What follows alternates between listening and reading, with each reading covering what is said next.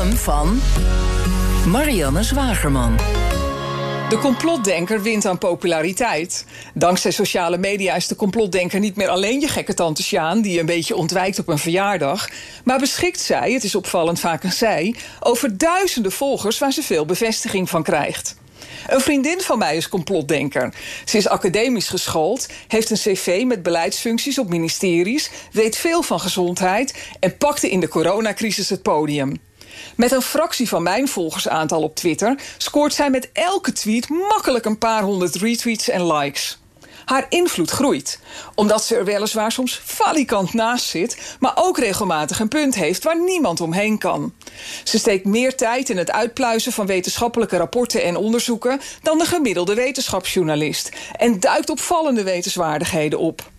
Complotdenkers mogen zich tegenwoordig verheugen in de warme belangstelling van journalisten.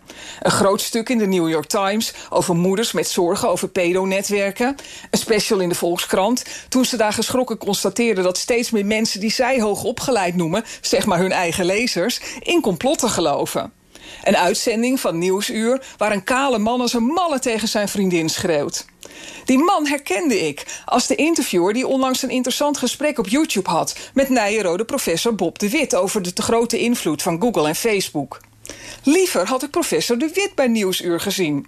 Maar het geschreeuw van die kale man past beter in het frame van de doorgedraaide gekkies.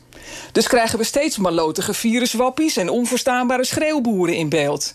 Terwijl er over al die onderwerpen ook weldenkende mensen te polsen zijn met een onderbouwde mening. Kijk eens rond op LinkedIn en verbaas je over het groeiende aantal artsen dat uitermate kritisch is over het coronabeleid. Daarvoor werd je toch journalist, lijkt me, om de onzin te filteren en het interessante te onderzoeken. Terwijl journalisten microfoons bij de schreeuwers hielden, zaten aluhoedjes de oude tweets van Aquasi uit te pluizen. En ontdekten dat de NPO-knuffelrapper nog onfrisser en agressiever is dan we al dachten. Complotmensen spoorden de hobby's op van de officier van justitie die vond dat de agressie van de woordkunstenaar niet bestraft hoefde te worden zodat journalisten dat weer over konden tikken en de officier op een zijspoor raakte. Die complotdenkers zijn soms zo gek nog niet.